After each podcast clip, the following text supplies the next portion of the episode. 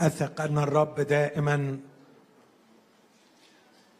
يحب ويسعد بأن يتكئنا عند قدمه ودائما عنده ما يعلمنا إياه. أحب الشعب جميع قديسيه في يدك جالسون عند قدمك يتقبلون من أقوالك. وأثق أيضا أن كلمته التي تخرج من فمه هي كالمطر الذي ينزل من السماء على الأرض ولا يرجع إلى هناك.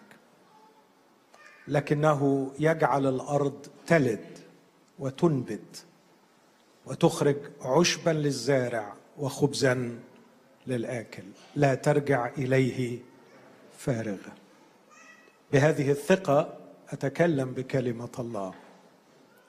أثق أن الرب يحب أن يعطي طعاما وتعليما وأثق أن كلمته لا ترجع إليه فارغة.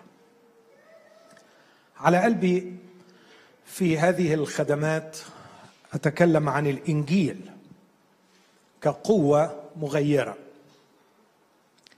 وأنا أعتقد أنه عندما ينتهي التاريخ البشري سينقسم البشر إلى قسمين. قسم سعيد وقسم حزين. وستكون سر سيكون سر سعادة من سعد. هو وعيه بهذه الكلمة كلمة الإنجيل. وسيكون سر تعاسة من سيتعس. وللأسف ستكون التعاسة أبدية. هو أنه لم يحترم هذه الكلمة كلمة الإنجيل.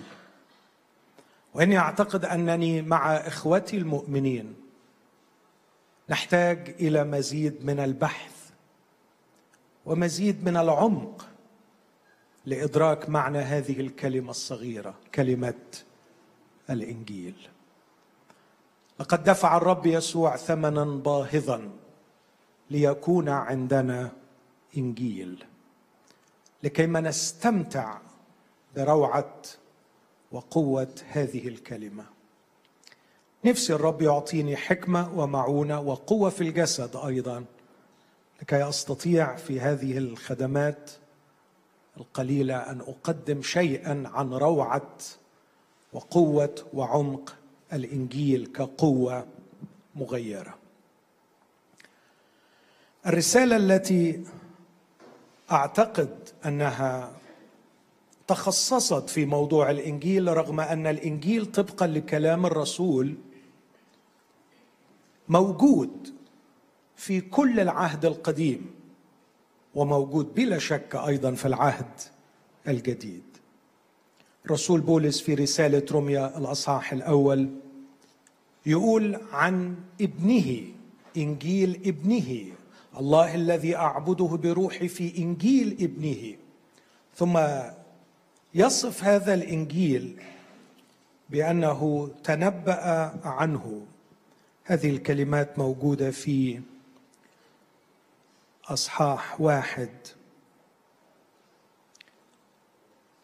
والعدد الثالث أو العدد الثاني. الذي سبق فوعد به الإنجيل سبق فوعد به بأنبيائه في الكتب.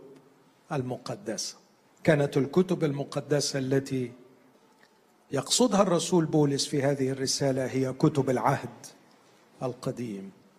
فيقول عن نفسه أنه مفرز لإنجيل الله الذي سبق فوعد به بأنبيائه في الكتب المقدسة.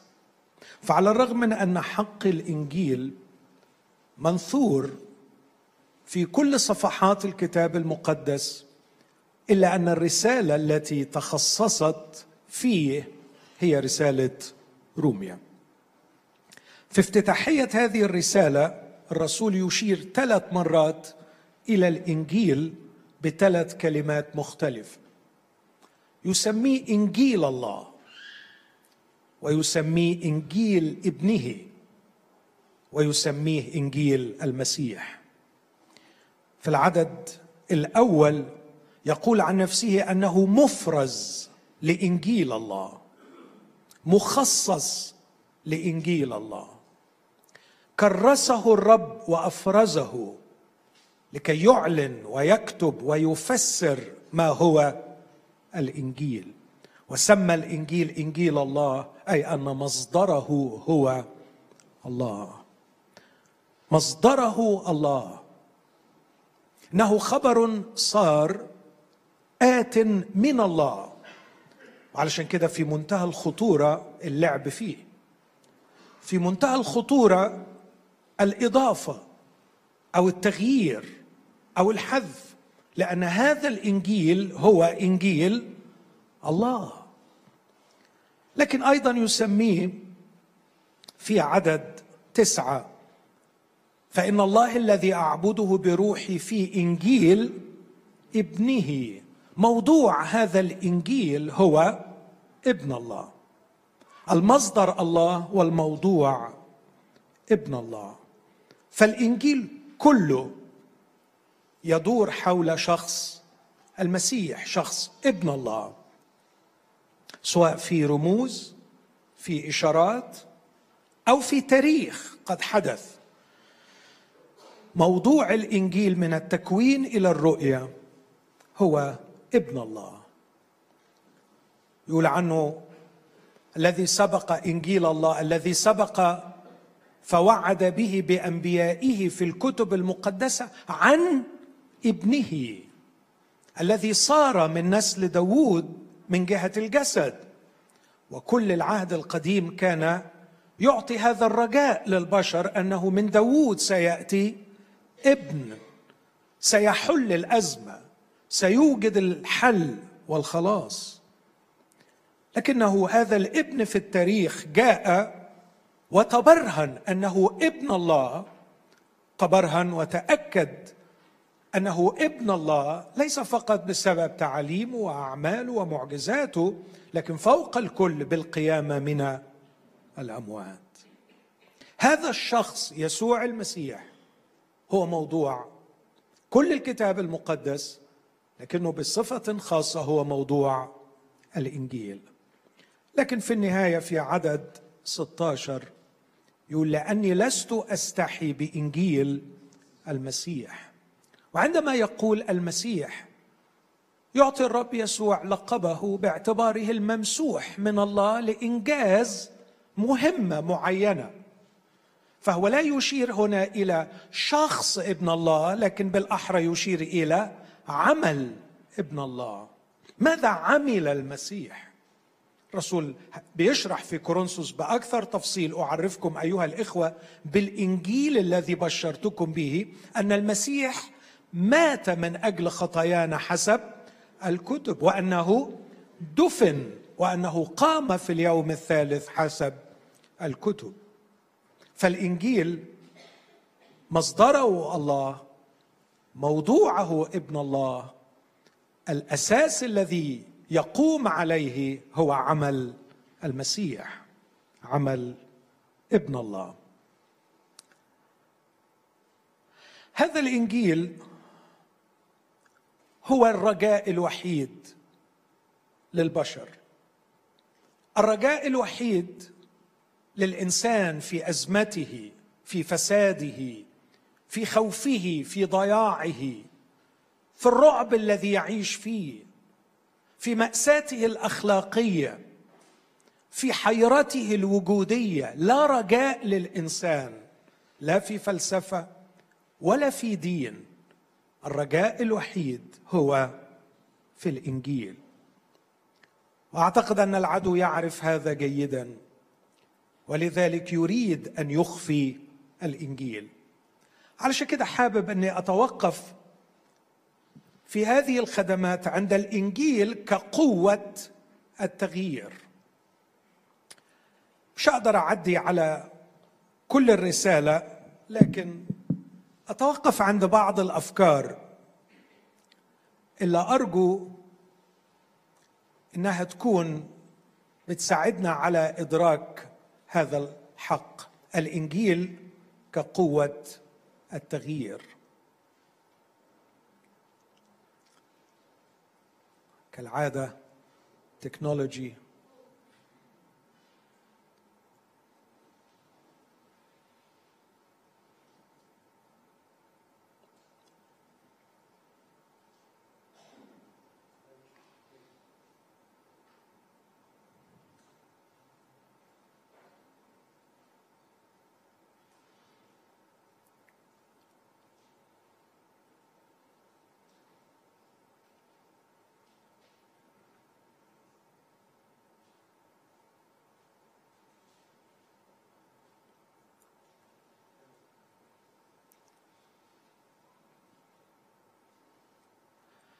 دي أول فكرة أحب أن أنا أقف قدامها لحظات. الإنجيل لا يعمل رغم قوته رغم فاعليته اللي الرسول بيقول عنها كلمات قوية. يقول لست أستحي بإنجيل المسيح لأنه قوة الله للخلاص. القوة المخلصة القوة المغيرة.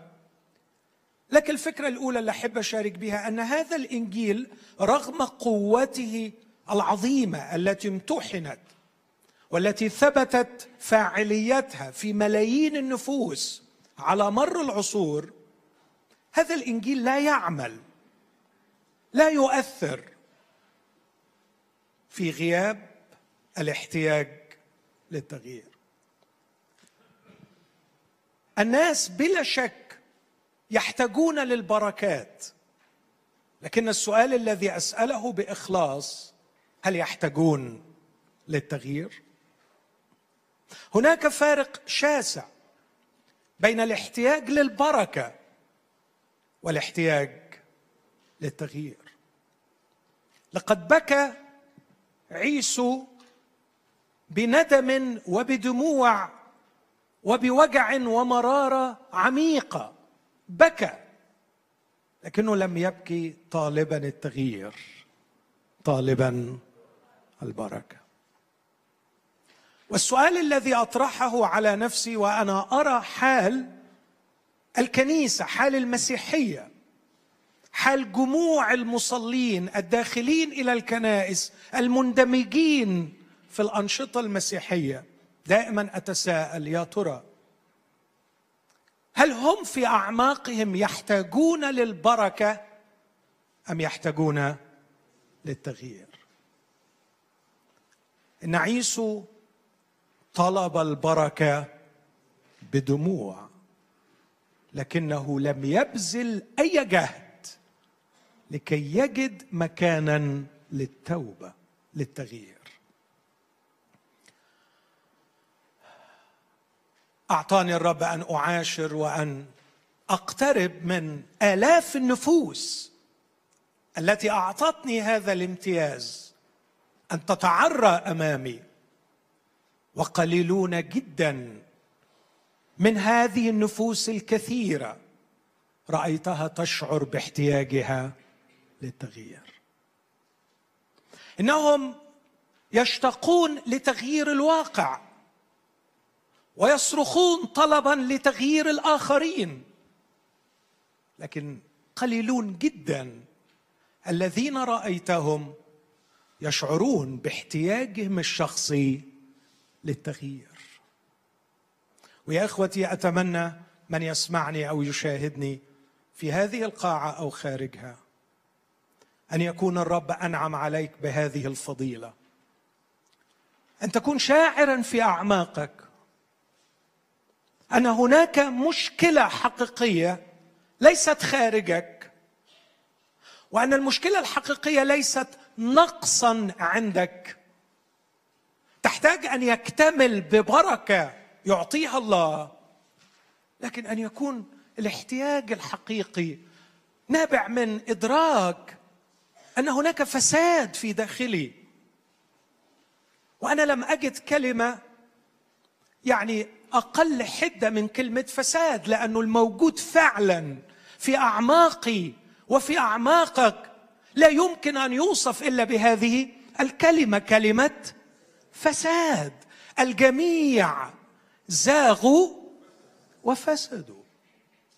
فسدوا. هل نحن ندرك أن الخطية ليست فقط أضاعت الهدف الذي خلقنا من أجله لكنها أيضا شوهت الصورة التي خلقنا عليها. هذا هو فعل الخطية. لقد خلقني على صورته من أجل هدف. الخطية ضيعت الهدف وأفسدت الصورة. والخلاص هو استرجاع الصورة واسترجاع الهدف. لكن أعود مرة أخرى وأقول قليلون يبحثون عن الهدف الذي خلق من أجله. الفلسفة التي تسود على الكثيرين على الرغم من اختلاف المستويات نأكل ونشرب لأننا غدا نموت نستمتع بالحياة وليس البحث عن غرض أعيش من أجله. لكن المصيبة الأكبر ليست عدم البحث عن غرض نعيش لأجله لكن المصيبة الأكبر هو عدم إدراك حجم الفساد الذي أصابنا. نحن نس ندين الواقع ونستذنب الناس لكن ما أقل الذين يدركون الفساد. إخوتي الأحباء حيث يغيب الشعور بالفساد الداخلي لن يشعر الإنسان باحتياجه للتغيير وحيث لا يشعر الإنسان باحتياجه للتغيير لا مكان للإنجيل. الإنجيل سيقع على أرض محجرة. الإنجيل سيقع في بيئة غير صالحة. البيئة الصالحة لاحتضان بذار الإنجيل هي بيئة قلب يشعر بفساده ويشعر بأنه محتاج إلى التغيير. لو كنت شاعر أنك محتاج إلى مزيد من الممارسات مزيد من الإمكانيات مزيد من البركات هذه احتياجات لا أستطيع أن أناقشك فيها الآن لكن ما أستطيع أن أؤكد اليوم أنك قد تحتاج إلى أشياء كثيرة لكنك لا تحتاج إلى الإنجيل. علينا أن ندرك هذا الأمر أن الإنجيل هو للذين زاغوا وللذين فسدوا. لأناس يشعرون بأنه لا هدف ولا صلاح. ولما أقول صلاح ما أقصدش أنك إنسان صالح بتعمل أشياء عظيمة. لا لكن أقصد إنه ما فيش حاجة كويسة جواك. ليس من يفعل صلاحا ليس ولا واحد. من الرأس إلى القدم. جرح وإحباط. هذه الحقيقة الأولى التي أرجو أن تظل في أذهاننا. الحقيقة الثانية الإنجيل هو علاج الله لفساد الخطية وبالتالي لا لزوم له في غياب الوعي بها. والسؤال الذي أطرحه هل الكنيسة اليوم وهل العالم المسيحي اليوم وهل المنبر المسيحي اليوم يسهم ويساعد الناس في الشعور في الوعي في إدراك فساد الخطية. هل فعلا نسمع كلمات نبوية من المنابر تقود الناس لزيادة الوعي بفساد الخطية في الداخل؟ أيضا إجابتي إجابة أقولها من قلب كثير. أننا نسمع كل شيء. وما أقل ما نسمعه يزيد وعينا بحالة فساد قلوبنا. نحن نسمع ما يرفع معنوياتنا وهو مطلوب في كثير من الأحيان. ونسمع تعاليم جميلة صحيحة كتابية نستفها في دماغنا. ونسمع أحيانا ما يجعلنا نشعر أننا أفضل من غيرنا. لكن ما أقل الكلمة الإلهية النبوية. كتلك التي جاءت على فم نثان وهو يحكي قصة لداود لكي ما يستحضره في النهاية في مواجهة مع الله ويقول له أنت هو الرجل. فيدرك تنتابه حالة من الوعي. والغريب إن حالة الوعي دي انتقلت به من ديان إلى مدان في أقل من ثانية. ده اللي إحنا محتاجينه. استيقاظ الوعي. الوعي الذي مات ولا أقول حتى نام. الوعي الذي مات بكم الفساد الموجود في قلوبنا. في لحظة بيقول يقتل الرجل وترد النعجة أربعة أضعاف. وبعديها بلحظة يقول أخطأت. أخطأت إلى الرب. نحتاج إلى حالة وعي. نحتاج إلى عمل روح الله من خلال كلمة الله لإنهاض الوعي الذي مات. لكي ندرك كم الفساد الموجود في قلوبنا كم الأذى الذي نلحقه بالآخرين كم عدم رضا الله عن ما يوجد في دواخلنا. حتى هذه الرسائل لا تقبل اليوم. ولا يشعر الناس براحة عندما يسمعونها. لكن أنتقل بسرعة إلى فكرة أخرى.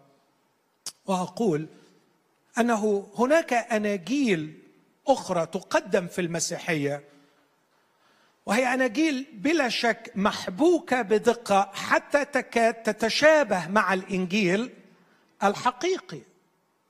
وده اللي الرسول كان مرتعب منه وهو يكتب رسالة غلاطيا لدرجة كان عنيفا وهو يقول إن من يعمل هذا العمل من يجرؤ أن يكرز بإنجيل آخر يكاد يتشابه مع الإنجيل الحقيقي لدرجة أن المؤمنين يسحرون به.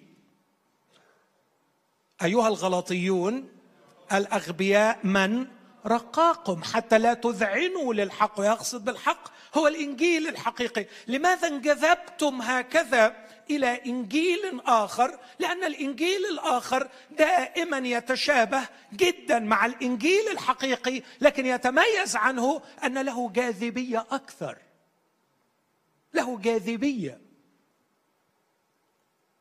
لكن الرسول كان عنيفا.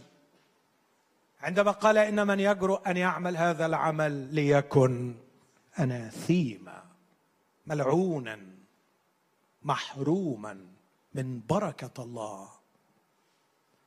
وقال إن بشرناكم نحن أو ملاك من السماء بغير ما بشرناكم به فليكن اناثيم هل هناك آناجيل أخرى يكرز بها وتختلط الأمور على الناس فيقبلونها وكأنها الإنجيل الحقيقي للأسف؟ نعم. نحتاج إلى رحمة من الله. نحتاج إلى إخلاص واتضاع وصدق مع النفس. وأنا أعتقد أن هذه الأناجيل لها جاذبية عند من لا يحتاجون إلى التغيير. فلو النقطة الأولى اتفهمت كويس أعتقد هي دي الضمانة للحماية من الانخداع بالأناجيل المزيف. أن يكون فقط لديك شعور عميق بالاحتياج للتغيير. لأنه أضمن وأؤكد أن هذه الأناجيل على الرغم من تشابهها الكبير بالإنجيل الحقيقي تختلف عنه في صفة واحدة أساسية. مش إنه مش موضوعها المسيح. على فكرة كل الأناجيل دي بتتكلم عن المسيح. هقول تاني الأناجيل دي كلها بتتكلم عن المسيح.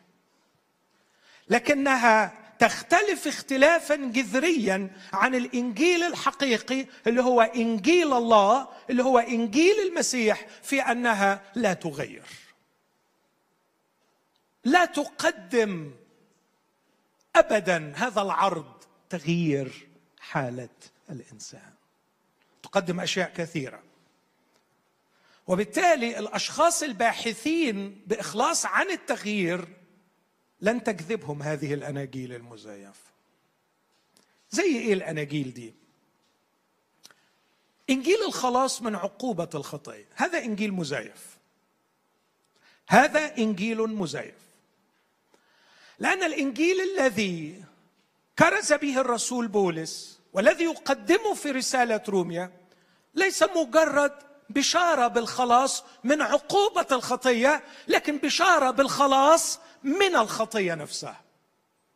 وهناك فارق شاسع بين رغبة في الخلاص من عقوبة الخطية ورغبة في الخلاص من الخطية. مين غبي؟ مين غبي يلاقي فرصة إنه يعمل العملة ويهرب من عقوبتها ويرفض؟ مين غبي يرفض انجيلا يقدم فقط خلاصا من عقوبه الخطية؟ لكن الإنجيل الحقيقي يتكلم عن شخص يسوع المسيح الرب. ليس فقط الحمل الذي حمل عقوبة الخطية لكي يعفيني منها إن حمل عقوبة الخطية كان أمرا لا بد منه في طريق الخلاص من الخطية. أو أقولها بلغة أخرى إن الخلاص من الخطية حتما يتضمن الخلاص من عقوبة الخطية. لكن تخفيف الإنجيل أو أكاد أقول بجرأة تزوير الإنجيل لجعله مجرد خلاص مستقبلي من عقوبة الخطية هو إنجيل آخر. وهو إنجيل مزيف. هذا الخبر المفرح إنك برفعة يد الآن أو بقرار تاخذه الآن سوف تنجو مستقبلا من الجحيم وتدخل السماء دون شعور عميق بالاحتياج للخلاص الآن من حالة الضياع بلا هدف ومن حالة الفساد بسبب الخطية. هو إنجيل مزيف. الإنجيل الذي يخلص يصل بنا لكي يقول لستم تحت الخطية لستم عبيد للخطية. لا تملكن الخطية في جسدكم المائت لكي تطيعوها في شهواته. قال الرب يسوع اسمع من فضلك. يوحنا 8 31 قال يسوع أو للآية اللي قبليها. وكثيرون إذ سمعوا آمنوا. فقال يسوع لليهود الذين آمنوا به إن ثبتتم في كلامي فبالحقيقة تكونون تلاميذي وتعرفون الحق والحق مش ينجيكم من الجحيم. والحق يحرركم. فقالوا له إننا ذرية إبراهيم ولم نستعبد لأحد قط. قال لهم الحق أقول لكم إن من يعمل الخطية هو عبد للخطية والعبد لا يبقى في البيت إلى الأبد لكن الإبن يبقى. فإن حرركم الإبن فبالحقيقة تكونون أو تصيرون أحرارا. واستكمل المسيح حواره معهم. ليفاجئنا ويفاجئهم بأنه يقول لهم أنتم من أب هو إبليس. انهم آمنوا وهم أولاد إبليس. وأنا أخشى أن كثيرين آمنوا. آمنوا بأنه إن شاء الله في يوم الحساب سينجو من عقاب الخطية لأنه سلم حياته للمسيح في أحد المؤتمرات. ليه سلم حياته المسيح لأنه كان متضايق من الشعور بالذنب ومش عايز بصراحة يروح الجحيم وخايف إن حياته تنتهي في أي لحظة وربنا يعاقبه على الخطايا اللي هو عملها فهو عايز يخلص من عقوبة الخطية ولقي هذا الأوفر المجاني عرض مجاني. قبله بس ما كانش عنده ساعتها رفض للفساد اللي جواه. ما كانش عنده حالة من الألم الشديد لأجل الضياع الذي هو فيه. لا أعتقد أن زكا كان يخاف من الجحيم عندما طلب أن يرى يسوع. لا أعتقد أن السامرية كانت تخاف من الجحيم عندما قالت أعطني من هذا الماء. لكن أعتقد أن زكا كان يعاني معاناة كبيرة جدا من شعور بالفساد والضياع. ما قيمة الحياة وما معنى الحياة؟ إيه اللي أنا بهببه ده؟ إيه اللي أنا بعمله ده؟ إيه اللي أنا عايش فيه ده؟ إيه نوع العيشة اللي أنا عايشها دي؟ إني أريد الخلاص. ليس المستقبلي من عقوبة الخطية. أريد الخلاص الآن من هذه الحالة التعيسة التي يعيش فيها. وطلب أن يرى يسوع. لكن كثير ناس راضية عن نفسها راضية عن حالها. مشكلتها أبدا مش في داخلها مشكلتها في الناس اللي حواليها مشكلتها في الظروف اللي حواليها مشكلتها في الكنائس اللي هي بتروحها. لكن عمرهم ما فكروا أن المشكلة فيهم. أعتقد أن زكا كان يشعر أن المشكلة قابعة في داخله هو. والمرأة السامرية ربما كان روح الله يجهزها أعتقد إن روح الله كان يجهزها من قبل لكن بسبب حديث المعلم الرائع استطاع في دقائق أو ربما وقت قليل أن يستنهض فيها هذه الحالة من الشعور بالخزي والفساد الشديد في الداخل والعطش إلى نوع من المياه من يشرب منه لا يعطش. هؤلاء العطشه إلى حياة أرقى. هؤلاء الشاعرين بالضياع بسبب غياب الهدف. هؤلاء المرتعبين من الفساد الداخلي. هم من يجد الإنجيل فيهم ارضا جيدة. لكن الأناجيل الأخرى ومن ضمنها إنجيل يختزل القصة كلها إلى مجرد خلاص مستقبلي من العقوبة أكرر هو إنجيل مزيف. إنجيل الصحة والوفرة. إنجيل مزيف. الإنجيل الذي يقدم مسيح يشفي من الأمراض ويحل المشاكل هو إنجيل مزيف هو إنجيل كاذب. ومن يكرز به سينال دينونه من الله. المسيح يسوع جاء لكي يموت على الصليب لكي يخلصنا من الخطية من الفساد الداخلي ومن حالة الضياع الخارجي. ويسترجعنا لنكون خليقة جديدة. مشابهين صورة ابنه. يسوع المسيح لم يأتي لكي فقط يعطي صحه للأجساد ووفره للجيوب. يسوع المسيح جاء لكي يغير الكيان الفاسد الداخلي يخلق إنسانا جديدا. يقول عنه مخلوق بحسب الله في البر وقداسة الحق. على العكس من إنجيل السلامه والصحة والوفرة. قال المعلم جئت لا لأعطي سلاما بل سيفا. سأفرق الإنسان عن أخيه الابن عن أبيه الأم عن بنتها الكن عن حماتها. إن كثيرون سيحرقون من أجلي كثيرون سيجوعون من أجلي. لقد جاع بولس لقد مرض بولس.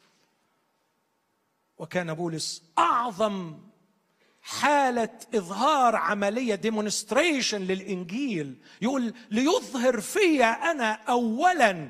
كان الله يستعرض قوة انجيله في هذا الشخص الكارز بالإنجيل والمختبر لقوة الإنجيل لكنه كان يجوع وكان يمرض. تقديم المسيح على أنه مصباح علاء الدين الذي الجني الذي سيشفي الأمراض وسيملأ الجيوب وسيضمن السلام للبيوت وكأنه تعويذة سحرية. والناس تقبل بالألاف ومئات الألاف يفرحون بهذا الإنجيل. إن من يكرز لهم سينال دينونه من الله لأنه يضيع الملايين. لكن أيضا إنجيل الأعمال والرضا عن النفس. هذا الإنجيل الذي يعطي للناس وده موجود في كل الطوائف. بالمناسبة أرجو أن لا تذهب أذهاننا إلى هذه الطائفة أو تلك. الإنجيل الذي يقدم للناس منظومة من العقائد الصحيحة إذا اعتنقوها والممارسات المسيحية إذا مارسوها يعلق النياشين لأنفسهم ويعتبرون أنفسهم أفضل من الباقين. إنه تكرار أليم. لنفس الوضع القديم. قال يسوع لأناس يعتبرون أنفسهم أبرار ويرون أنفسهم أفضل من الآخرين. هذا إنجيل مزيف. المسيح لم يأتي لكي يعطينا مجموعة من الممارسات والعقائد. المسيح لم يأتي لكي يعطينا عقائد صحيحة نؤمن بها وشهادة نرددها. ثم ممارسات نمارسها نمارسها فنصبح مسيحيين. كلا. المسيح جاء لكي يخلصني من الخطية. صادقة هي الكلمة ومستحقة كل قبول. أن المسيح يسوع جاء إلى العالم ليخلص الخطاة. الخطاة. الخطاة. الذين أولهم. أنا. أنا خاطئ أشعر بكل خلية في جسدي بمعنى كلمة خاطئ خاطئ أنا خاطئ تعني أني واعي. واعي بحجم الخطية الساكنة في وحجم الفساد الذي كان يضرب في كياني. وحجم الضياع. كلمة الخطيه هامارتيا في اليوناني تعني عدم إصابة الهدف. إني لم أصب الهدف. عايش كل يوم في خيره وما بحققش الهدف اللي خلقني علشانه كل يوم بيصرف عليا كتير. فعلا بيصرف عليا كتير. خير ورحمة خير ورحمة خير ورحمة. من يومين استيقظت في الصباح ولا أعرف لماذا غمرني هذا الشعور العميق. امتنان أسال دموعي لأني just pain free. لا أشعر بألم في جسدي. بينما ملايين في العالم يصرخون من الوجع. مش هاخدها كده for granted يعني. أنا أستيقظ في الصباح في خيره وفي رحمته. هذا يضع علي مسؤولية ليه يعني ليه سايبني يعني. ليه سايبني في الدنيا يعني. بس علشان آخد خير ورحمة كل يوم. علشان إيه؟ عشان إيه؟ علشان غرض. يقول عنه بولس أسعى. أسعى كل يوم أسعى كل لحظة. لعلي أدرك الذي لأجله أدركني المسيح يسوع أيضا. ما هو الغرض. وكيف السبيل أو ما السبيل للخلاص من حالة الخطية. لكن هذا الإنجيل المزيف يطرح على الناس عقائد وأعمال. وعندما يعملونها وطبعا لأن إبليس على فكرة للي ما يعرفوش في منتهى الذكاء. وبيعرف يصيغ طوائف مختلفة تناسب النفسيات المختلفة بأمراضها المختلفة يعني لازم يوضب لكل مجموعة من البشر مرفأ آمن يدخلهم فيه علشان يقدر يحبسهم جواه ولا تضيء لهم إنارة إنجيل مجد المسيح. بيعمل دي بكل ذكاء. فيقدر يشوف انت مولود في انهي عيلة وايه الحاجات اللي بالنسبة لك صح وايه الحاجات اللي انت تحس ان دي ما يتلعبش فيها ويقدمها لك كلها ويقنعك بيها. بس بيعرف بذكاء يقودك بعيد عن الأمرين دول. إدراك فسادك وإدراك ضياعك. كلمتين فسادك وضياعك. لأنه الخلاص بيتعامل مع المشكلتين دول الفساد الداخلي والضياع الخارجي. ف تعطيك الطائفة أو يعطيك الإنجيل اللي بيختلف من طائفة لطائفة لكن كله من نفس الجنس. مجموعة من العقائد ومجموعة من الأعمال غايتها في النهاية تجعلك تبتسم ملء شدقيك. الحمد لله. أفضل من بقية لست مثل باقي الناس. طب أقول لكم بأمانة اعملوا هذا البحث على الطوائف المسيحية المختلفة. كم في المية من كل طائفة مملوئين بهذا الشعور أنهم ليسوا مثل باقي الناس؟ كم في المية من كل طائفة؟ فكر في الفكرة دي حاول تعمل البحث ده على طائفتك. غالبا مش هتكمل فيها يومين بعد ما تعمله. الكل ينادي بصلاحه. الكل يتعمق في طائفته. بحثا عن هذا الشعور بالرضا عن النفس والخلاص من الشعور بالذنب لكن الأبشع هو تلك الحالة النرجسية إشباع نرجسية مجنونة في الداخل بأننا الأفضل. وربما التستر على خزي داخلي بقشور خارجية توهم صاحبها بأنه الأفضل. بينما الخزي عميق في الداخل. والشخص عندما يواجهه لا يواجهه يهرب منه ليختبئ مرة أخرى في تلك الممارسات التي تعطيه هذا الوهم أنه أفضل. أكيد دي ضعفات وممكن تلاقي لها مسميات كثيره ما الجسد لسه فينا ما إحنا بشر ما إحنا محدودين ما إحنا ما إحنا ما إحنا. لكن يعيش بهذا الفساد. لكن الحقيقة الرب يسوع ما بيهزرش الرب يسوع مش بيسوق كلام. الرب يسوع بيقول إن حرركم الإبن فبالحقيقة بالحقيقة تكونون هتبقوا أحرار. مش بنلعب منظر أحرار لكن فعلا هنبقى بالحقيقة أحرار. عندما تغيب الحرية الحقيقية هناك شك في طبيعة الإنجيل الذي قبلته. اذا الإنجيل الحقيقي يغير. لكن هذا الإنجيل الحقيقي الذي نقبله اللي هو بيكلمنا عن شخص يسوع حبيبنا الذي مات وقام من أجل أناس فاسدين وضايعين بالبلدي هذا الإنجيل الحقيقي المقدم للفاسدين والضايعين يغير. بس علشان نختبر تغييره في ثلاث حاجات عايز أقف عندهم. له منهج ينبغي أن يتبع. وله بيئة فيها يحدث. ثم له غاية تؤكد صحته عندما تحدث. إيه اللي أقصده.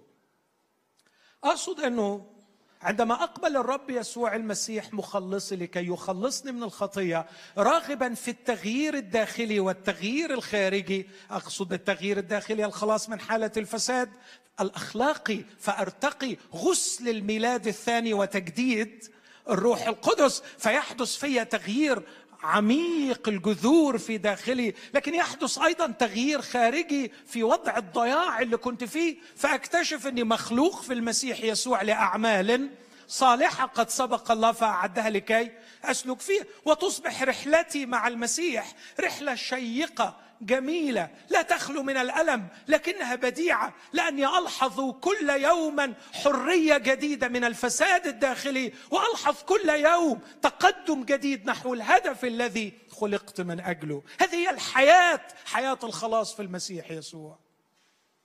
هذه الحياة لكي تحدث مع المسيح. هذا التغيير لكي يتم لثلاث ثلاث شروط. لمنهج ينبغي أن يتبع والذين قبلوا المسيح مخلصا عليهم أن ينتبهوا هذا المنهج لكي لا تتعطل عملية التغيير.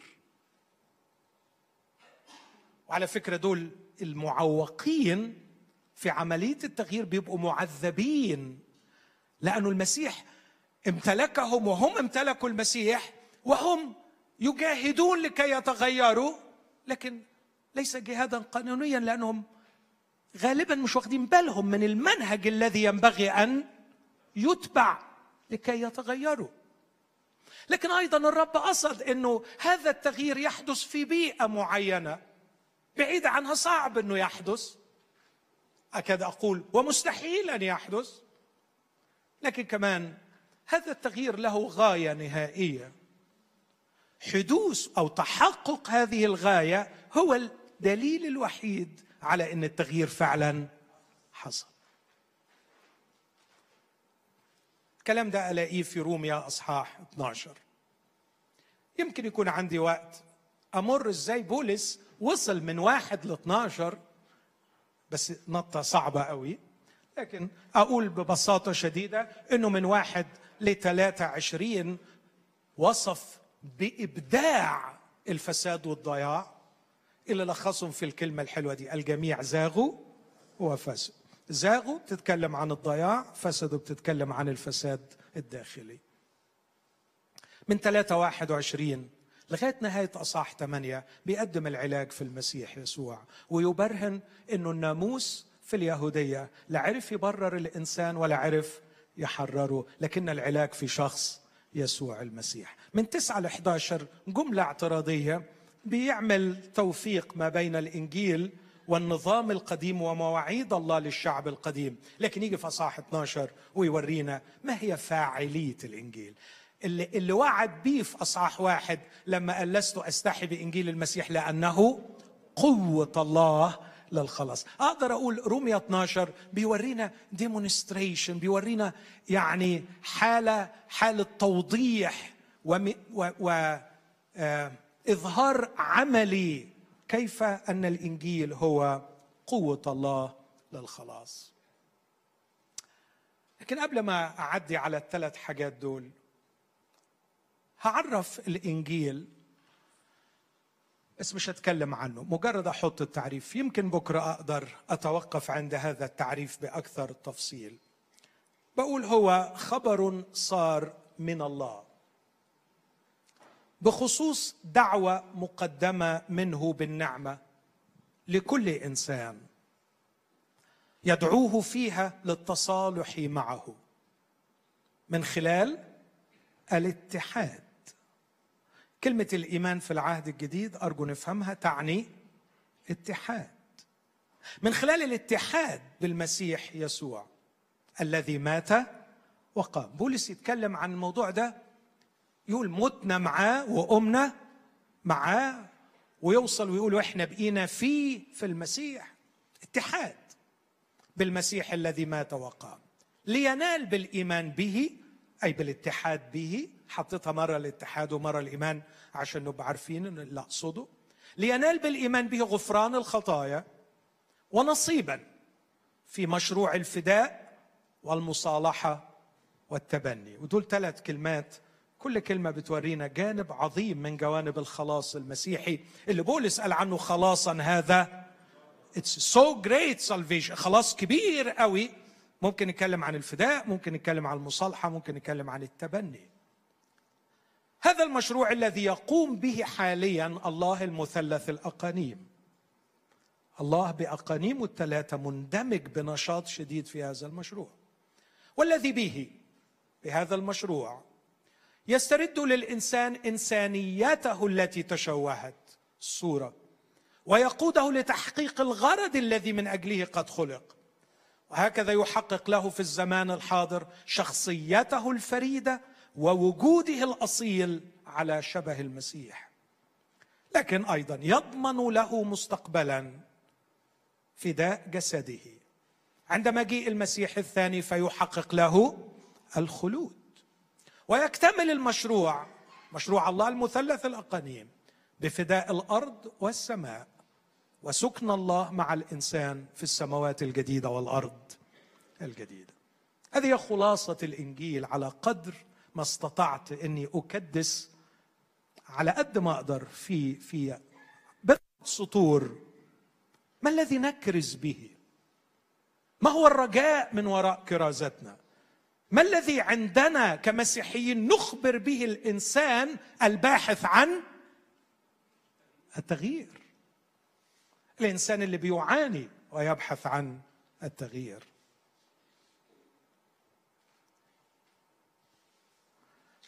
اسمحوا لي أقول لكم شيء شخصي غريب شوية. من يومين فقط 48 ساعة كنت في هذا المكان مع عدد كبير قوي من أحباء من من حتة بعيدة. وبعدين كان في شخصية خلاص قربت تدخل وأنا تشجعت وبعدين أقول لكم بصدق وبإخلاص انتابتني لحظة من الهلع. يا ربي بعد ما تيجي للمسيح هتروح فين؟ وإيه المجتمع اللي ممكن تدخل فيه؟ ولما هتدخل المجتمع هتشوف الكلام اللي أنا ناديت بيه وعلمت بيه. ارتعبت. ارتعبت وكدت اتراجع عن أن أقدم المسيح. من خوفي أنه لا يوجد مجتمع يشهد عن التغيير الذي يجريه الإنجيل. خفت اطلع كذاب قدام الست. أطلع كذاب فعلا. عمال أقول لها عن الطهارة والحلاوة والقداسة والسمو والروعة التي يستطيع المسيح أن يخلقها في الإنسان. واترعبت إنها تجيلي بعد أسبوع. تقول لي فين اللي أنت؟ قلت عنه. فينه؟ أين التغيير في الكنيسة؟ أين التغيير في المؤمنين؟ حسد خصام غيرة انشقاق قسوة نجاسة زنا موجود. موجود وبكتير على فكرة. ضلال فساد خداع طمع شهوة كل ده موجود. والعقائد سليمة والممارسات مستمرة والنشاط كثير. هذا ليس الإنجيل. انها أناجيل مزيفة. لكن خلوني أفترض حسن النية وأفترض افتراضا يعني ايجابيا وأقول إن كثيرين من اخوتي الأحباء غاب عنهم أن الإنجيل كي يغير له منهجية ينبغي أن تتبع وله بيئة فيها يحدث التغيير وله غاية ينبغي أن تتحقق تؤكد حدوثه. منهج التغيير أسميه في كلمة العبادة الحقيقية. وده في رومية 12 وبيئة التغيير الكنيسة الحقيقية. وغاية التغيير الشخصية الحقيقية. والثلاث كلمات دول هم خلاصة رومية 12 منهج للتغيير هو العبادة الحقيقية. بيئة للتغيير هي الكنيسة الحقيقية. ثم غاية للتغيير شخصية حقيقية. العبادة الحقيقية هتكلم عنها شوية. الكنيسة الحقيقية جماعة المؤمنين جسد المسيح الكوميونتي المرتبطين ببعض ارتباطا صحيحا في شركة حقيقية عميقة. ثم غاية التغيير الشخصية الأصيلة مش الشخصية المزيفة الشخصية الحقيقية في أخلاقياتها في مشاعرها في أفكارها مش نسخة مقولبة. الشخصيه الأصيلة التي تعيش حياة مسيحية نابعة من الداخل للخارج وليست مفروضة من الخارج للداخل. ليست ثياب ترتدى لكن إفراز داخلي. كتير قلت العبارة دي. لما كنت بقرأ في كلوسي 3 16 فالبسوا كمختاري الله القديسين المحبوبين أحشاء رأفات. استغربت من النص في العربي. البسوا أحشاء. الأحشاء شيء عميق في الداخل. البسوا شيء خارجي. فرحت أدور في اليوناني. لقيت إنه اللبس هنا مش زي ما يلبس الإنسان ملابسه. لكن كما تلبس الأرض سندسها أو خضرتها أو كما يلبس الطير ريشه. الطير بيلبس ريشه مش تلزق له من برة لكن إفراز لحياة من جوه. الشخصية الأصيلة الحقيقية هو ده اللي ناقصنا وهو ده اللي بندور عليه وهو ده إنتاج الإنجيل. الإنجيل لا ينتج نسخا من بعض الإنجيل لا يقولب الناس الإنجيل لا يخلق شخصيات منظر من الخارج وخاوية من الداخل. لكن الإنجيل يغير فعلا تغيير حقيقي بيوجد ناس قوية وأقصد بالقوة قوة العقل الذي لا يخدع وقوة الأخلاق التي تصمد أمام التجارب في أخلاق نابعة من الداخل أنا بتكلم ليه قد إيه يا ناصف؟ أنا بسأل ليه قد إيه؟ ساعة؟ حد أنا متشكر على المشاعر الجميلة. ساعة؟ 55 55 دقيقة. أنا هقرأ الأصحاح تحت هذه العناوين الثلاثة وأكمل في الغد.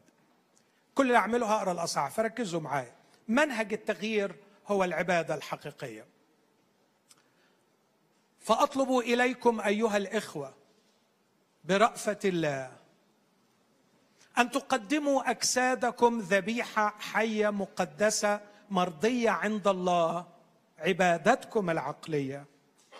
ولا تشاكلوا هذا الدهر بل تغيروا عن شكلكم بتجديد أذهانكم.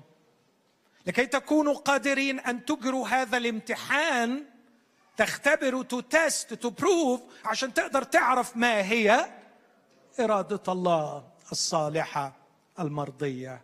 الكاملة. منهج التغيير. أنا هاخد الكلمة الجوهرية في العددين دول وده اللي هشرحه بكرة إن عشنا وتأنى الرب. تدور حول العبادة الحقيقية بشرط أن نفهم ما هي العبادة الحقيقية. لكن واضح أنه في العبادة الحقيقية أن الناس مندمجة في المنهج بأنها بتقدم. مش بتقدم كلام لكن بتقدم أجساد لفعل إرادة الله. إن الناس دي مندمجة في منهج مخها مش مبطل ليل ونهار عايزة تعرف ما هي إرادة الله. لأنه هو بيقول أنا عايش ليه؟ يكفي زمان الحياة الذي مضى لنكون فعلنا إرادة الأمم لنعش الزمان الباقي لإرادة الله. أنا ما استاهلش النفس اللي داخل وطالع إذا ما كنتش هستعمله في إرادة الله. خلوني أقولها بالصدق قدام الله. لو ربنا هيديني النفس عشان أعمل بيه إرادتي خدني يا رب دلوقتي. ربنا هيديني الصحة ويديني النفس عشان أرجع تاني للمصيبة السوداء اللي كنت فيها وأعمل إرادتي. لا. لا كفاية قوي كفاية قوي يا ما اذيت نفسي واذيت غيري عندما كنت أعمل إرادتي. من أبي من عفوا أخي وأختي وأمي هم الذين يعملون إرادة أبي.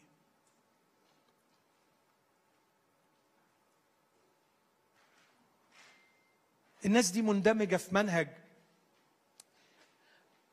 مش قبلوا المسيح ويقعدوا على البنوك ويتبسطوا والتغيير هيحصل. لا مش هيحصل. لو حد فهمك كده ضحك عليك وده إنجيل مزيف تقبل المسيح وكل المطلوب منك تقعد على البنك ترنم وتسمع وعظة والتغيير لوحده هيحصل. نو no. ده كذب. التغيير مش هيحصل. وعشرين سنة تاني مش هتغيرك. انت لازم بإرادتك الحرة وبإيجابية تندمج في منهج الكتاب بيقول عنه إنك تقدم جسمك لإرادة الله. وإنك تتغير عن شكلك بتجديد. قدامك شغلتين كبار قوي. تقعد طول العمر شغال على عقلك وشغال على جسمك علشان تختبر وتعرف إرادة الله وتروح تعملها. وهي دي العبادة. لكن انك تقعد على البنك بقين تقدمهم لربنا وتظن أنك عبدت. غلط. مش صح. والتسبيح مش ترنيمه نقدمها في الاجتماع. ما أجمل أن نسبح معا لكن يكون تعبير عن تسبيح دائم في القلب. مترنمين في قلوبكم للرب مش من الساعة سبعة للساعة تسعة. لكن القلب ممتن. ويا سلام لما ربنا بينعم علينا بمرنم عدل زي ناصف. يا يكتب لنا كم كلمة حلوة. تعرف تعبر عن اللي جوانا؟ نقولها بفرح. نقولها بفرح. امبارح كنت في مكان ما وعمالين يقولوا اهتف مع الجبال اهتف مع التلال. فرحت ماسك واحد قلت له انت بتهتف مع مين؟ قال لي مع الجبال. قلت له من فضلك. ممكن تقول لي إيه الصورة اللي جات لذهنك وأنت عمال تردد؟ أهتف مع الجبال أهتف مع التلال. قال لي يا أخي ما هو سفر المزامير بيقول الجبال والتلال بتهتف. قلت له عظيم. هو فعلا قال كده. ممكن تقول لي يعني إيه يقصد سفر المزامير إن الجبال والتلال بتهتف؟ قال لي مش عارف. لكنه يظن أنه بمجرد ترديد هذه الكلمات هو قدم ذبيحة. لله. نو no. لا ما حصلش. ما حصلش. مجرد مجرد إنك تتعب تتعب وكتر خيرك على تعبك وتندمج في إنك ترنم وتندمج في إنك تسمع وعظة ويا سلام ثوابك هيبقى أكبر لو الوعظة سخيفة. لأنه بيبقى العذاب كتير ف يعني كده نبقى فعلا يعني قدمنا أهو أدينا رحنا وقعدنا وتسممنا وتعبنا و... صدقوني. وعلى فكرة في ناس بتقيسها بالساعة يعني كل ما كانت المدة أطول كل ما يحسوا إن هم كده أكرموا ربنا أكتر. نو دي مش عبادة. العبادة منهج. فيه وعي. هنقف قدامها بكرة أكتر شوية. لكن على الأقل علينا أن ندرك أن التغيير لن يحدث كتحصيل حاصل. التغيير لن يحدث تلقائيا. التغيير طب أمال الخلاص عمل إيه؟ الخلاص نقلني لدايرة الرضا الإلهي اللي ممكن يحصل فيها تغيير. التغيير ده كان حلم بعيد لا مستحيل التحقيق طول ما أنا بره لكنه أحضرنا قدامه. النعمة التي نحن فيها دخلنا صار به لنا الدخول إلى هذه النعمة التي نحن فيها مقيمون. في هذه الدائرة سيحدث التغيير لأن روح الله شغال ولأني متصالح مع الآب ولأن دم يسوع مرشوش مغطيني وساتر عيوبي. في هذه الدائرة أستطيع أن أتغير لكني لن أتغير إذا لم أندمج في منهج التغيير. وعشان كده ممكن تقعد 30 سنة على البنك وما تتغيرش. بل بالعكس بتسوء أكثر بس يطول شرح لماذا تسوء أكثر دي أول فكرة أنه في منهج للتغيير علينا أن نتبعه. لكن الأمر الثاني في بيئة للتغيير وبيئة التغيير هي الكنيسة الحقيقية. هو ده ترتيب ربنا. ترتيب ربنا عمل إنه إنك تعيش في كوميونتي تعيش مع مجموعة مؤمنين. ترتبط بمجموعة مؤمنين. تحبهم ويحبوك. تتحداهم ويتحدوك. يستحملوا غلاستك وانت تستحمل غلاستهم. يسخفوا عليك وتتعلم تغفر لهم. تغلط في حقهم وتتعلم تعتذر لهم. ده ترتيب ربنا. تعرف الأسهل مليون مرة؟ إن أروح أحضر وأخد بعضي وأروح. أسهل كتير. وبلاش وجع قلب. بس مش هتتغير. لكن ربنا قصد. أنا مش عايز أخد وقت كتير دلوقتي لكن عايز أقول إنه حتى فهم الكتاب ما يتفهمش لوحدك. مقترن قلوبكم في المحبة لكل غنى يقين. الفهم. كلوسي أصاع اثنين وعدد اثنين حتى فهم الكتاب مش هيحصل. وأنا بطولي.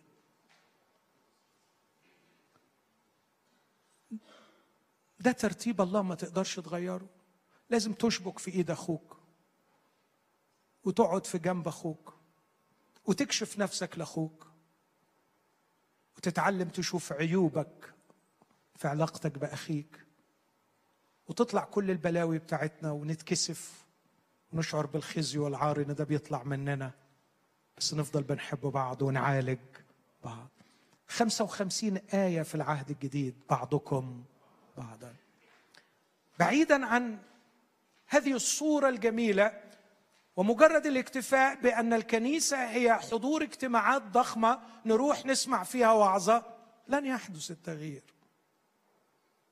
فإني أقول بالنعمة المعطاة لي لكل من هو بينكم أن لا يرتئي فوق ما ينبغي أن يرتئي بل يرتئي إلى التعقل كما قسم الله لكل واحد مقدارا من الإيمان. فإنه كما في جسد واحد لنا أعضاء كثيرة ولكن ليس جميع الأعضاء لها عمل واحد. هكذا نحن الكثيرين جسد واحد في المسيح وأعضاء بعضا لبعض كل واحد للآخر. ولكن لنا مواهب مختلفة بحسب النعمة المعطاة لنا. النبوة فبالنسبة إلى الإيمان أم خدمة ففي الخدمة أم المعلم ففي التعليم أم الواعظ ففي الوعظ المعطي فبسخاء المدبر فباجتهاد الراحم فبسرور. في هذه الدائرة أول شيء هيحصل أتعلم كيف أفكر في نفسي تفكيرا صحيحا. لأنه معظم الفساد الأخلاقي اللي حاصل ناتج عن حالة غياب الوعي بالنفس.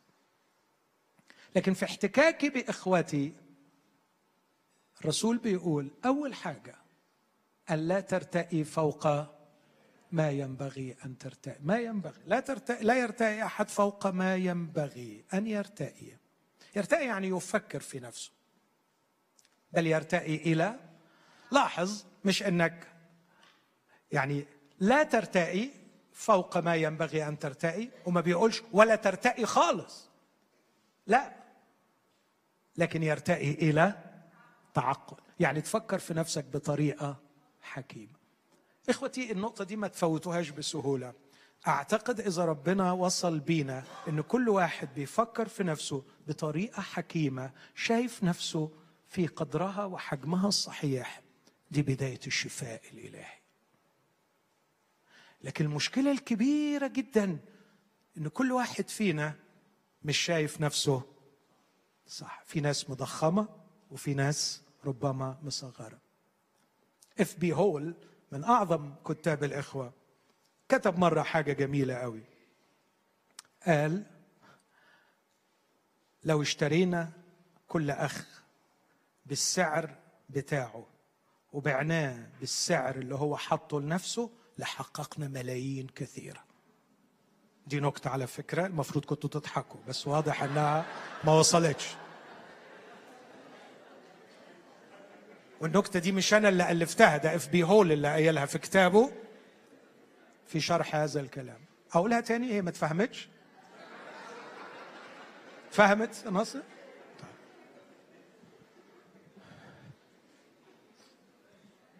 هذه هي بيئة التغيير. أحتاج إلى الاندماج مع جماعة المؤمنين. أتعلم فيهم الحب أتعلم فيهم الغفران. أتعلم فيهم الصبر والاحتمال. أتعلم فيهم طول الانات محتملين بعضكم. بعضا.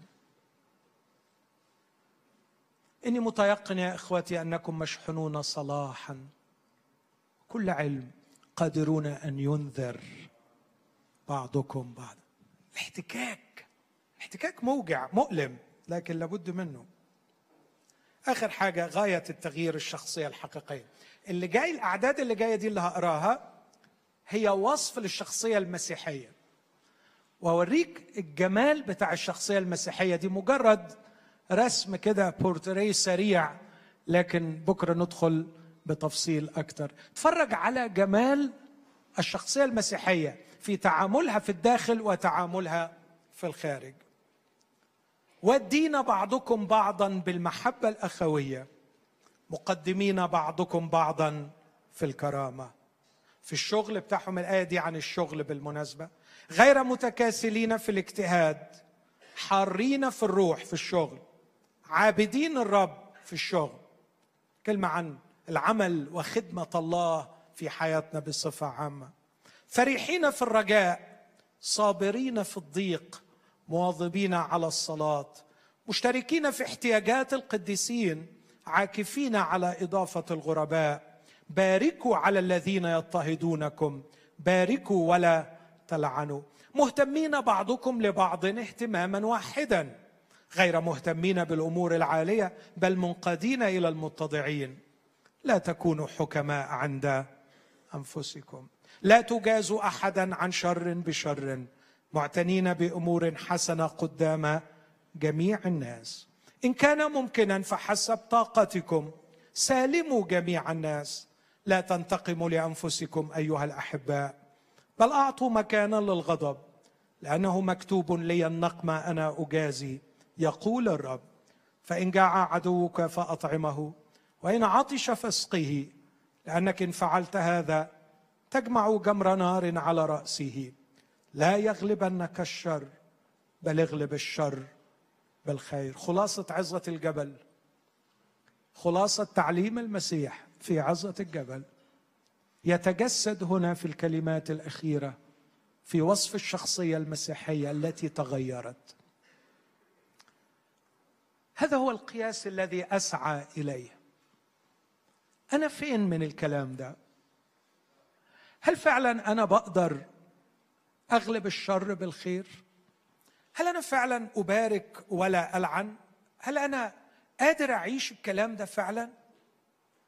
هل أنا قادر أكون دائما فعلا فرح في الرجاء صابر في الضيق مواظب على الصلاة هل أنا قادر أني أود إخوتي بالمحبة الأخوية هل أنا بحب إخواتي بدون رياء حاسس كده كأن واحد بيقول يا عم أنت دي أصحاحات نوعظ فيها ونمزمز فيها ونتعزى بيها لكن مش نحاول نعيشها. إحنا فينا الجسد إحنا عشان نعيش الكلام ده مستحيل. مش مش هنقدر ده صعب. ده كلام يبين سمو المسيحية وجمالها وإحنا المفروض ندرسه ونعلم بيه. بس ما تاخدوش جد قوي. مش مش لدرجة إن إحنا نحاول نعيشه قوي يعني. ما تاخدش الأمور كده بجدية. دي كلمة الله كلمة الله. كلمة الله نحفظها ونتعزى بيها ونشرحها ونرددها ونعلمها. وخلاص. لكن لدرجة نعيشها يعني ما ننتقمش لأنفسنا. هو صح أنا مش بنتقم بس أسر ديل لأني مش قادر. لكن يبقى عندي الإمكانية إن أنا أنتقم وأجيب حقي وأسكت. الانتقام والغضب الداخلي اللي يخليني أنتقم من اللي أذاني. واخضع للكلام ده لا تنتقموا لأنفسكم لأنه مكتوب لي النقم أنا اجازي لا ده كلام بتاع السماء لما نروح السماء إن شاء الله نبقى نعيشه مقدمين بعضكم بعضا في الكرامة. يعني إيه؟ اسكت اسكت. أنت ما تعرفش الاجتماع اللي أنا فيه. ده أنا لو سكت لهم ياكلوني. أنت لازم كونوا كارهين الشر ملتصقين بالخير. يعني تعمل كل جهدك إن أخوك ما يتأذيش وإنك تعمل كل جهدك إنك تحقق له الخير. كلام صعب. خلونا نعترف إنه صعب يا أحب. خلونا نعترف إنه مثالي. خلونا نبدأ بالاعتراف إنه صعب. علشان لما نقول إنه صعب نقدر نشوف روحنا وحشين ومقصرين وساعتها نطلب من الرب التغيير. عايز أقول لكل شخص قبل انجيلا لا يدعوه للتغيير. إنه إنجيل مزيف مهما تكررت فيه كلمة اسم المسيح. وكل مؤمن قبل المسيح فعلا قبولا حقيقيا وصار ابنا لله لكنه لم يتغير عليه أن يدرك أنه يعرض نفسه لدينونة من الله. أو من الرب إذا شئت الدقه نؤدب من الرب لكي لا ندان مع العالم. لكنك بالأكثر مش بس بتعرض نفسك لدينونة من الرب. من أجل ذلك فيكم كثيرون ضعف وكثيرون مرضى وكثيرون يرقدون. لأنه لو حكمنا على أنفسنا لما حكم علينا. لكن إذ قد حكم علينا نؤدب من الرب. لكن لا أكثر من كده إنك بتعيش حياة تعيسة. كان لوط بار لكنه كان يعذب نفسه البارة كل يوم بالسمع والنظر. ليه يا حبيبي؟ ليه تظل تصارع من عذاب داخلي وضياع خارجي؟ بينما الإنجيل هو إنجيل الخلاص. بينما الإنجيل هو إنجيل السلام. حاذين أرجلكم باستعداد إنجيل السلام. الإنجيل يوجد حالة الشلوم والشلوم أكثر من مجرد سلام. حالة الانسجام الداخلي. كل كيانك منسجم مع بعضه. منسجم مع خطة الله في حياتك. منسجم في علاقاتك. لأن الإنجيل ما يعملش أقل من كده. لأنه المسيح لما مات ما يعملش أقل من كده. أتمنى من قلبي أنه خلال الليلة يكون عندنا اكترار على هذا الأصحاح. ونشوف منهج التغيير وبيئة التغيير وغاية التغيير. الرب يدينا نفكر ونهيئ أذهاننا. ما هي العبادة الحقيقية؟ وما هي الكنيسة الحقيقية؟ وما هي الشخصية الحقيقية التي ينبغي أن أعيش بها؟ خلونا نقف ونرنم مع ناصف. وإحنا بنختم هذه الفرصة. بنستودع أنفسنا للرب.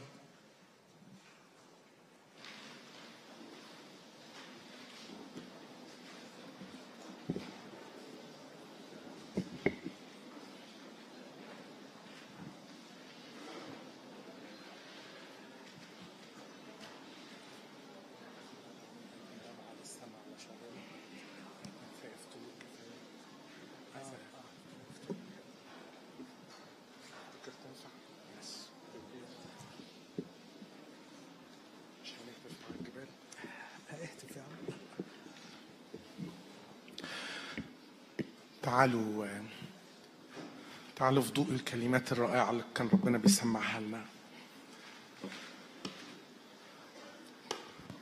تعالوا نقول الكلمات دي.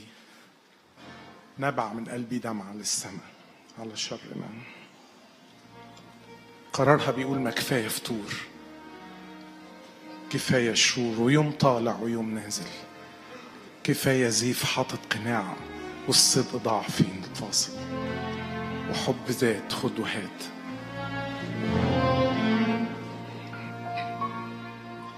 نبع من قلبي دمع للسما على شرنا ولقيتني في قلبي بصرخ أول الخطى أنا رحمن يا وحدة تشوه كل جمال هنا. ولحد النهاردة بنرجع تاني نعيش لنفسنا. نبع من قلبي دمعة للسام على شرنا. ولقيتني في قلبي بصرخ أول الخطى أنا. ده إحنا بخطية واحدة تشوه كل جمال هنا. ولحد النهاردة بنرجع تاني. نعيش لنفسنا ما كفاية فتور كفاية شرور ويوم طالع ويوم نازل ما كفاية زيف. حاطط قناع والصدق ضاع فين الفاصل. حب ذات خد وهات. ودوافع لسه بتفاصل ما كفاية غيرة ظنون شريرة بطرق العالم نتواصل. ما كفاية وعود لله بتدوب ولا في تغيير بادي وحاصل. حب ذات خد وهات ودوافع لسه بتفاصل. وعدتك أعيش لمجدك لكن لسه بعيش ليا. فاكر ينفع أعيش لك وأنا ليا نصيب فيا. أنا جاي لك بعترف لك احرق كل أنانية. أنا عايز أعيش لمجدك في حرية حقيقية. وعدتك أعيش لمجدك لكن لسه بعيش ليا. فاكر ينفع أعيش لك وأنا لسه نصيب فيا. أنا جاي لك بعترف لك احرق كل أنانية.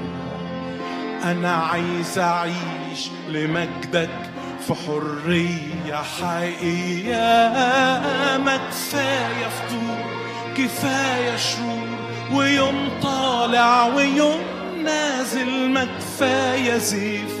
حاطط قناع والصدق ضاع فين الفاصل؟ حب ذات خد وهات ودوافع لسه بتفاصل ما كفاية غيرة ظنون شريرة بطرق العالم متواصل ما كفاية وعود لله بتدوب ولا في تغيير بادي وحاصل. حب ذات خد وهات ودوافع لسه بتفاصل ما كفاية فتور كفاية شرور ويوم طالع ويوم نازل ما كفاية زين. حاطط قناع والصدق ضاع فين الفاصل؟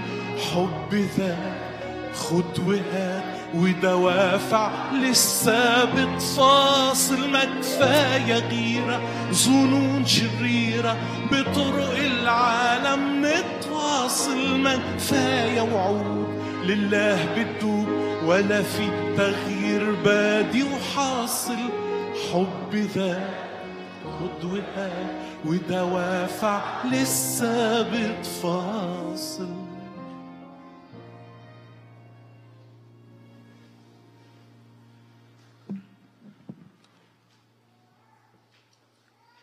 مؤمن بكل قلبي إن في ناس تعبانة. تعبانة من اللي جواها. وتعبانة حقيقي من سنين ضياع عاشتها.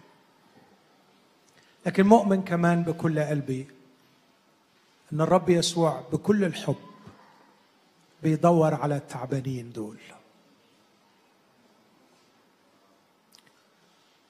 لسه بشوفه بيتمم بكل قلبه يذهب لأجل الضال حتى يجده. ما عنديش شك إنه هو موجود معانا دلوقتي. ومقدم إيده فعلا لكل واحد عاش الحالة اللي أنا كنت عايش فيها. من 35 سنة امتلأت بهذا الشعور العميق إني فاسد إني خاطي وإني ضايع وما فيش معنى لحياتي. صرخت له ومن يوميها واخدني في رحلة شفاء. بيغيرني. وبيعيشني للغرض اللي خلقني من أجله. اللي عمله مع بولس. اللي عمله مع أنسيموس اللي عمله مع السامرية اللي عمله معايا اللي عمله مع كثيرين غيري. أشهد أمام الله وأؤكد لك ممكن يعملوا معاكي ويعملوا معاك. افتح قلبك على الآخر ليسوع المسيح. اقبل الرب يسوع المخلص. مش اللي يدي لك السماء مش دي القضية. مش اللي يدي لك الصحة ويحل المشكلة.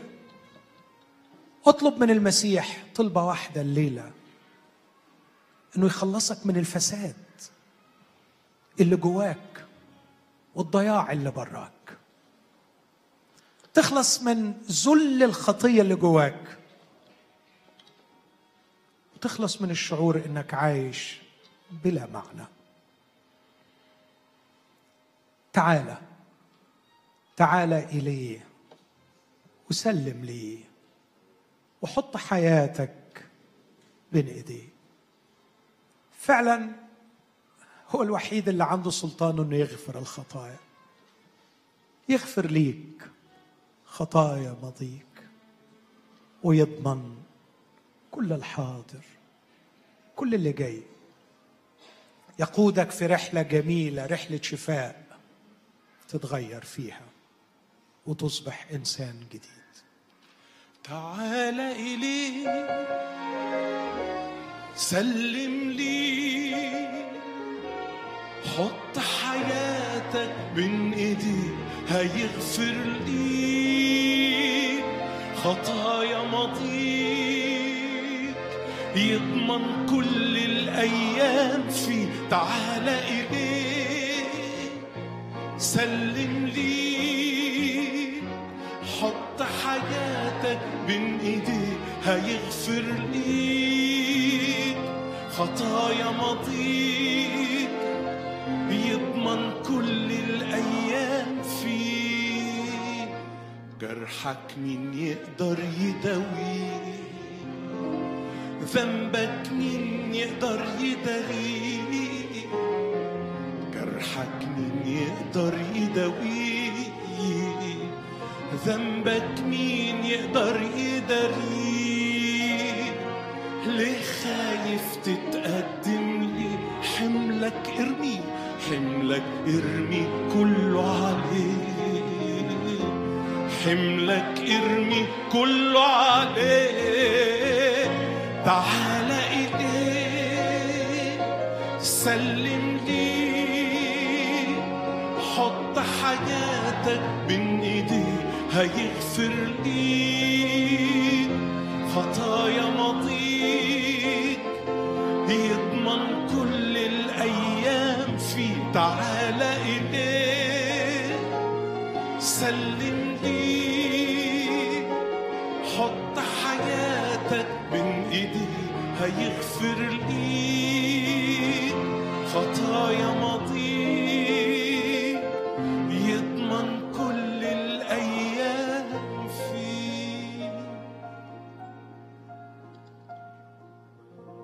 يسوع المسيح هو هو أمس واليوم وإلى الأبد. رجل بئر سخار الذي أحب السامرية وخلصها. رجل بحيرة طبرية الذي رد نفس بطرس. هو بنفسه. موجود الليلة لكي يخلص الخاطئ. ويرد نفس المؤمن الواقع والساقط. يسوع المسيح لم يتغير. بكل الحب بكل الشفقة بكل الروعة بكل القوة قوة من أحب حتى الموت وقوة من قهر الموت وقام. موجود. ينفخ نفخة حياة فيحيي يلمس يقيم من الموت يطهر من البرص. عندما كان يصنع المعجزات كان يصنعها لكي يكشف حقيقة من يكون هو المسيح. والمسيح لم يتغير. هل رأيته مائتا على الصليب؟ وسمعت بنات أورشليم تبكي عليه؟ نعم لقد مات لكنه قام أيضا. قام المسيح قام وهو حي الآن وموجود. يسمع صرخة كل قلب كثير وأروع صرخه يسمعها. ارحمني أنا الخاطي اللهم ارحمني أنا الخاطي هيعرف يخلصك. خلاص عظيم هذا مقداره. صرخ له.